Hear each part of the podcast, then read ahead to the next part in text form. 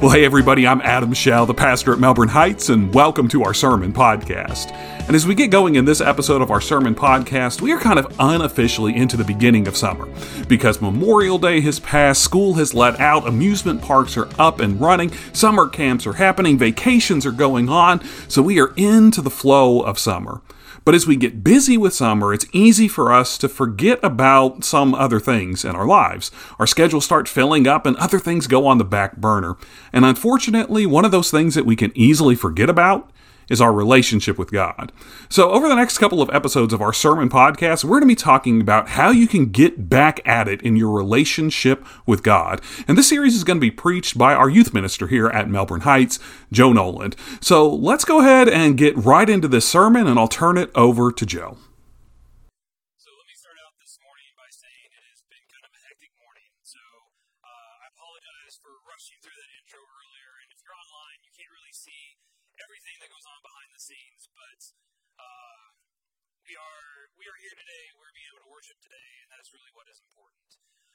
So, with that, let me go ahead and jump right into it. So, have you ever had something that you love to do, but you walk, had to walk away from it? Maybe it was that it seemed childish to do anymore, or uh, maybe it was too time consuming, or maybe people just thought that it was weird. Could be that life demanded other things of you, or even you just felt like you had to move on. Have you ever felt like that? You ever get a chance to go back to that thing that you love to do? back to getting into it and realizing that your love for it never really changed? Well, I did. We're going to talk about it a little today. So, I had a hobby that I have thoroughly enjoyed since I was somewhere between three and five years old. I can't remember exactly when I got started. But it was something that has stayed with me until I moved out from my parents' house after college. And this hobby, well, it challenged me to think differently, to be creative when I got stuck. But after moving out of my parents' house, I had to leave it behind because there wasn't room for it in the apartment that I was moving into. And it would be several years before I get, get to come back to it. And what was that thing? Well, anyone that knows me very well, I just heard it out there, was, yeah, it's Lego. That's my hobby. When I was only about five years old, uh, I got my first Lego set from my uncle, and it was a set of four or five fire trucks. Uh, it was one of their first sets, or not really their first sets, but it was one of the special sets they had for Christmas that year. And he got it for me, and I had so much fun putting it together. And that's what got me started on this path. I even have most of those pieces still, too. But I remember growing up with Lego that uh, my dad and I would build these huge houses on the living room table, or we would build planes that I would get to leave on my uh, dresser and play with whenever I wanted to when I was younger. I remember recreating the fishing trawler from the movie Jaws, and then taking a large rubber toy and replaying that final scene out of the movie in the bathtub. They still didn't make it. Uh, but through the years, I've been able to figure out how to build cities and starships. And at one point, uh, when I was still at my parents' house, I had a hanging city built out of the side of a desk, complete with a sky bridge, an elevator, at least three landing platforms for spaceships, and a Stargate. For those of you who know what a Stargate is, I know, I'm a little weird. But once I moved out of my parents' house after college, I moved into an apartment where I had to leave Lego behind for a bit. I had to leave that part of me behind. And it wasn't until I got married and Elizabeth and I bought our first house together that I was able to get back into creating Lego again. Uh, except this time I stuck more to Lego sets than actually building my own creations because of space and time. Uh, and so I got to enjoy that again. And then Patrick came along and I had to give him up again because he needed a room to live in. Yeah, it, it is what it is. Um, but again, those Legos ended up in a closet for several years until we moved into our current house. But now that we're in our current house, I get to play with Lego with both of my kids now, too. Once again, I get to build cities and ships, mostly for them. Uh, and what's even better is I get to watch them do the same alongside me. And there's something special about being able to share something that I love with my kids. It's something that brings us closer together. And for those of you who don't know, I have two kids. One of them is now five years old and going to be starting kindergarten in the fall. The other one will be turning nine in just a few short months and starting third grade, and it is nuts.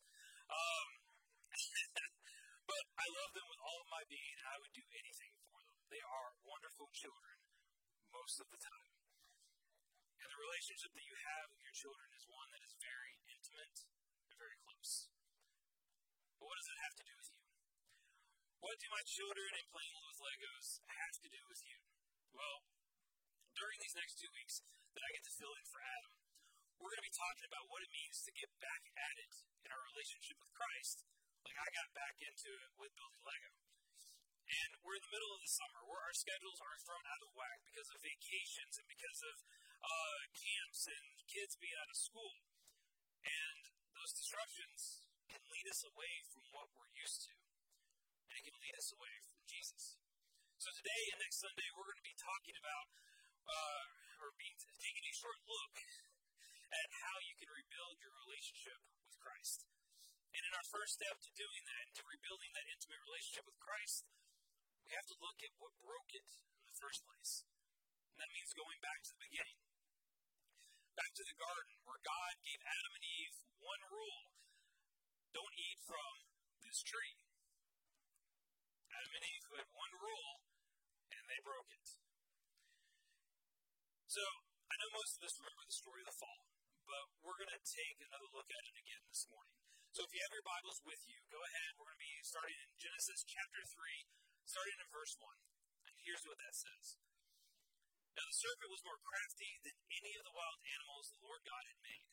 He said to the woman, Did God really say that you must not eat from any tree in the garden?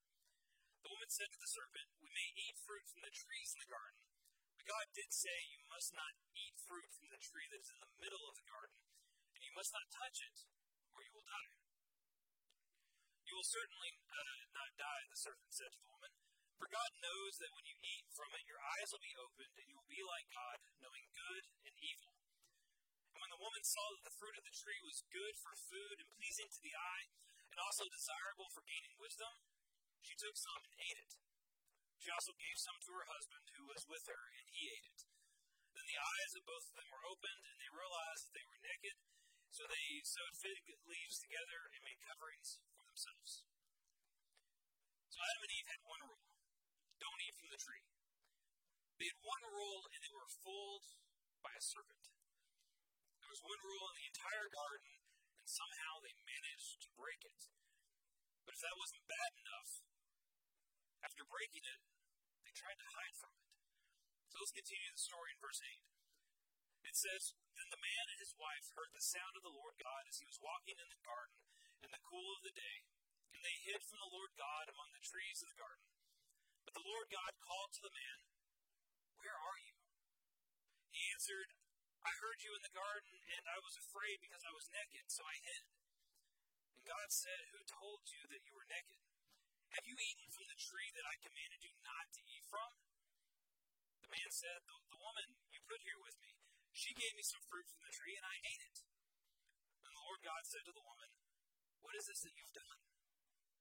And the woman said, The serpent deceived me and I ate. So, in the wake of their mistakes, after they ate the fruit that they knew that they weren't supposed to eat, they hide from God as He enters the garden.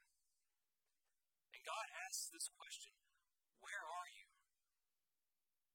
Where are you? See, God's not asking this question as playing a game of hide and seek. He already knows exactly what has happened and exactly where Adam and Eve are. But at this point, his heart is breaking because he knows what this means for Adam and Eve. And to make matters worse, they're trying to hide what they did from God. That's exactly what happens here. Following this passage, God lays down punishment for Adam, Eve, and the serpent. But it probably would have been a little lesser punishment if they had just come up to God and said, Hey, I made a mistake and we ate the fruit you told us not to eat, instead of trying to hide it. Now, if you're a parent, you probably know exactly how God is feeling in this moment. See, my son has a tendency to do kind of the same thing. He will get into trouble, and instead of just fessing up to what he did, he'll try to hide it by lying about it or saying something like, I forgot. drives me crazy. But he does it. And for some reason, no matter how many times we tell him just to tell us the truth, he thinks that if he can hide it, he can get away with it. He won't get punished for it. Well, obviously that doesn't work. And anyone out there who's raised children knows exactly what I'm talking about here. But God's call to Adam and Eve wasn't to scold them or because he didn't know where they were. God's call to Adam and Eve was to let them know that they didn't have to hide. God's call to Adam and Eve was to let them know that they didn't have to hide. See, I don't think that the tree was set in the garden as a temptation to sin. I know when we talk about it, that's how we view it, is that it was a temptation for Adam and Eve to sin in the garden. But if we look at it from a slightly different point of view, the tree wasn't there as a temptation, but as an invitation to be more intimate with God. The tree was there to give Adam and Eve, and an extension, giving us a choice of whether we wanted to be with Him or not. So, God asking us, Where are you? Is more of God calling us to Him, letting us know that He is always looking for us, and we just have to be willing to come out of hiding. He knows where we are. He just wants to realize, wants us to realize that we don't have to hide from Him. He wants us to know that if we want to have an intimate relationship with God, all we have to do is to come to Him. But what comes next in the story that we read is something that we can all relate to as well. It's when Adam answers God. He says that he was hiding because he was afraid and because he was naked. Adam realizes that everything about him has been laid out to bear for the world to see, and he's afraid of it. Adam feels shame for the first time. He felt the need to hide who he was from God. Adam was starting to feel like he wasn't good enough for God. God's response to him is one that echoes through the centuries even today. Who told you that you were naked? If we look at it in the sense of the context of Adam hiding, God is really asking Adam, who told you that you weren't good enough? Who told you that I didn't love you? It's those two questions that we're hearing today, too. God is still asking us, Who told you that you weren't good enough? Why do you think that I don't love you? See, these questions that we have here, they're the ones that keep us from getting back to God and making Him our priority in our life. We don't need to hide from Him. He already knows what's going on, He already knows where we are. We just have to get out of our own ways and come to Him. There's another group that we meet in the Bible in the New Testament that feels kind of the same way that Adam and Eve did back in the garden. The letter to the Ephesians, the target group that we see here is a group of Gentiles. Um, excuse me, who were starting to think that they didn't belong to the church because they weren't adhering to Jewish laws and customs. They were starting to think that because they weren't Jews, they weren't welcome in the kingdom of God. And they thought that they weren't good enough because of their upbringing. And so in this letter to the Ephesians, in chapter 2, Paul writes this starting in verse 8. He says, God saved you by his grace when you believed. And you can't take credit for this, it is a gift from God. Salvation is not a reward for the good things we have done, so none of us can boast about it. For we are God's masterpiece. He has created us anew in Christ Jesus so that we can do good things He planned for us long ago. Paul is trying to comfort these believers and letting them know that it doesn't matter your upbringing or whether or not you are a Jew. You are welcome in the kingdom of God because you believe in Jesus.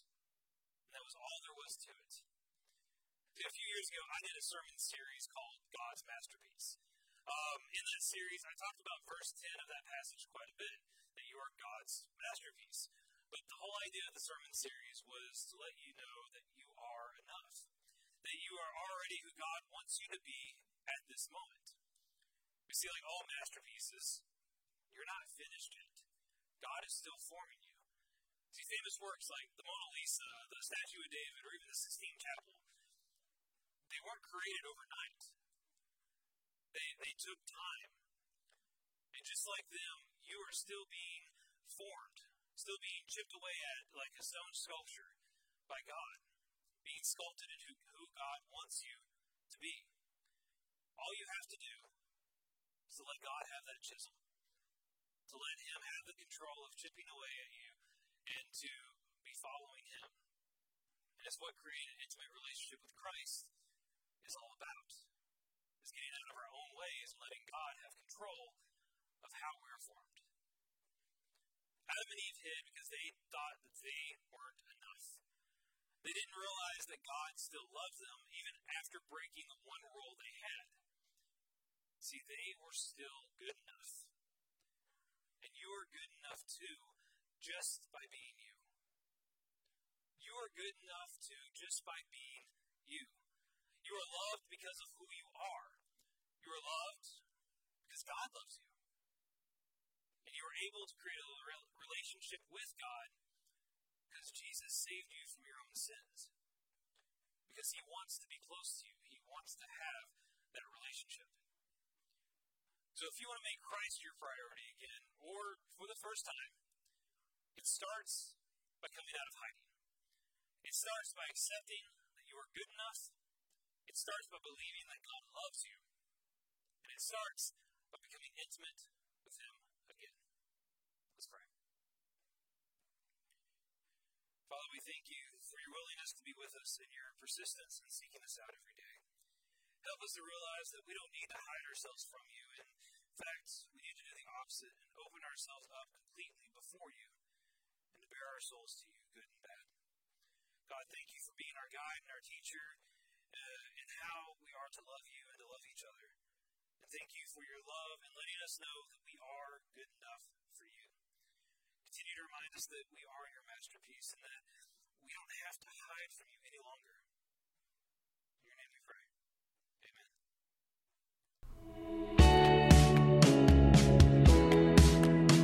Well, hey, it's Adam again, and I just want to thank you for tuning in to this episode of our sermon podcast. And I hope that this episode has shown you how you can get back at it in your relationship with God whenever you start drifting away. Because one thing that we need to remember is when our relationship with God changes, God's not the one that moved, we are. And we need to remember that no matter what's been going on in our lives, that God still loves us, God still cares about us, and that God still believes that we are good enough for Him. So if you're straying in your relationship with God, it's never too late to get back at it. Well, in our next episode, Joe's going to wrap up this sermon series, and he's going to be talking about the next step that you need to take if you're getting back at it in your relationship with God. So I hope that you'll come back and join us when our next episode drops next Tuesday morning. As always, if you subscribe to our podcast, that episode will be sent straight to your favorite podcasting app. And don't forget, you don't have to wait for next Tuesday to roll around. You can also come and worship with us live every Sunday morning. You can join us on our church website at MHBC louisville.com slash live. We worship every Sunday morning at 10.30 a.m. Eastern Time, and we would love to have you come and join us. Well, until next time, I hope that you guys have a great week. I will be praying for you, and we'll see you back here soon for another Sermon Podcast.